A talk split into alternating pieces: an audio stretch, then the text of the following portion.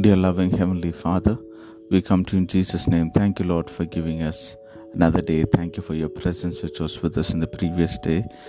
We pray that your presence will go ahead of us and do mighty and marvelous things today, Lord. Thank you for the word which you given to us for today. Lord, our strength and our heart may fail, but you are our strength, O Lord Jesus, and you are our portion forever. Yes, Lord, you make our cup overflow, Lord, and you will never leave us nor forsake us. Thank you for your wonderful promises.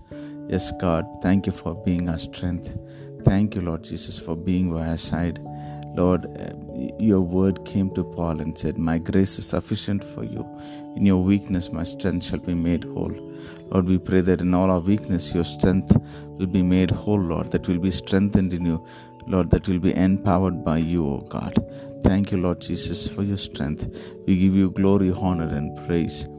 In Jesus' matchless name we pray. Amen. May God bless you, dear ones. Have a wonderful day ahead.